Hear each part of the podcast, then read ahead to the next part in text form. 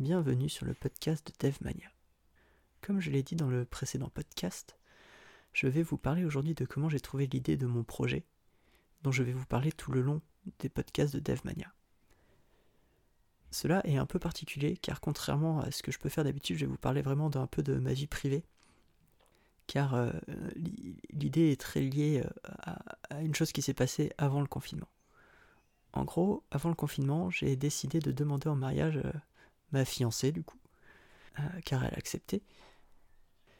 Et euh, donc on a commencé à, planifier le, mariage, et elle a eu l'idée de faire un site pour, pour le mariage, où les invités pourront se connecter et dire bah, je serai présent, on sera temps, j'ai des allergies pour ça. Et du coup, je suis allé voir sur internet ce qui se faisait, et j'ai vu qu'il y avait plein de sites qui existaient. Euh, sauf que moi j'avais envie de le faire en étant développeur, j'avais envie de le développer moi-même. Quoi. J'avais envie de me dire, euh, bon, c'est au moins je pourrais dire aux invités, ouais, bah, c'est moi qui ai créé ce site-là, euh, c'est cool. Et donc voilà, c'était, juste la, partie fun du truc. Et je me suis dit, bon, bah en plus j'ai le confinement là qui arrive, bon, bah voilà, j'ai le temps pour le développer. Et donc comme j'ai dit, j'ai commencé à chercher vraiment sur Internet et j'ai vu plein de sites qui faisaient cela. Mais ils étaient tous très généralistes avec des thèmes euh, personnalisables, mais euh, très froids, enfin pas pas personnalisés à fond et euh, surtout il, manquait une cible dont je fais partie. Bon, c'est pas pas ce style de, site que j'ai développé pour moi, mais du coup je l'ai développé et en gros c'est des sites pour des sites de mariage pour les pour les geeks. Donc sur des thèmes comme Harry Potter, Le Seigneur des Anneaux, et donc, euh, du coup, je me suis dit, bah, pourquoi pas essayer de lancer un, site euh, sur ça. Et, du coup, c'est de là d'où est venue euh, l'idée. Donc, lors du confinement, j'ai fait beaucoup, beaucoup de recherches. Et je me suis aperçu qu'il y avait vraiment rien qui ciblait les, geeks en termes de mariage. Et, je me suis dit, bon, allez, on y va. Déjà, il y a un marché à prendre. Parce que bah, les sites de mariage, ça fonctionne. Il y a des gens qui arrivent à faire une entreprise là-dessus en vendant des solutions pour que les gens puissent faire leur site de mariage il euh, n'y a personne dans la niche du geek, donc euh, je vais essayer de lancer euh, cela et on verra si ça fonctionne. de plus, j'ai décidé de ne pas m'implanter en France et de choisir la cible américaine, car ils sont beaucoup plus décomplexés que les Français sur, au niveau mariage. Et on voit beaucoup de mariages aux États-Unis qui ont une connotation geek ou qui incluent leur passion.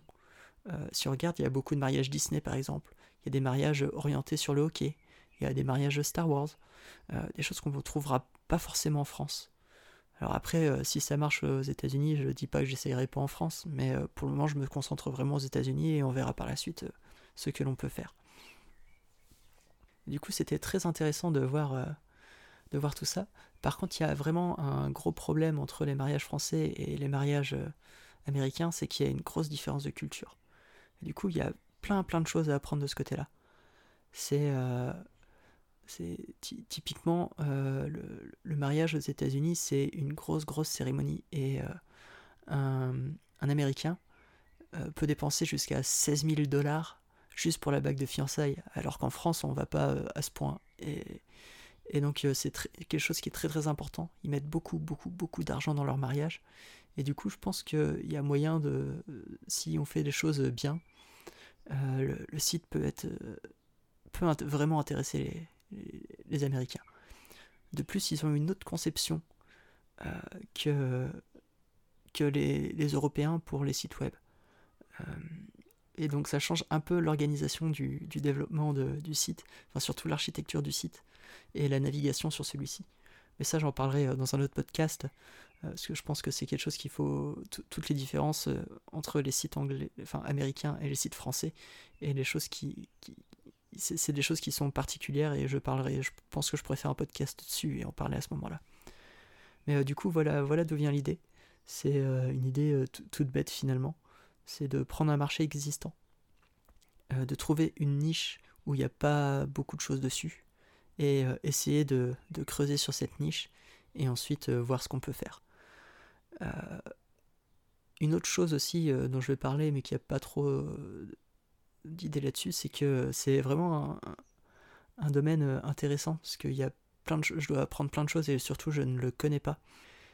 Et, je me dis que si ça fonctionne, je pense que j'irai plus loin, parce que c'est marrant. Et donc, plutôt que de m'arrêter à un site, pourquoi pas essayer de m'associer avec quelqu'un, mais vraiment à très très long terme, donc, donc, dans très très longtemps, et surtout si le site fonctionne, pour justement organiser des mariages geeks aux États-Unis. bon, c'est tout pour ce podcast. Euh, il sera assez court, mais je, pense que c'est suffisant pour expliquer d'où vient l'idée.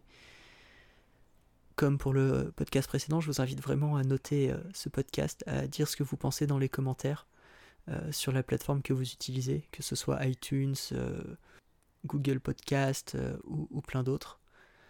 de plus, c'est pareil, hein, si vous avez une question ou si vous voulez que je parle d'un sujet particulier, vous pouvez toujours me contacter à l'adresse contact dev-mania.fr. Merci, à bientôt dans un autre podcast.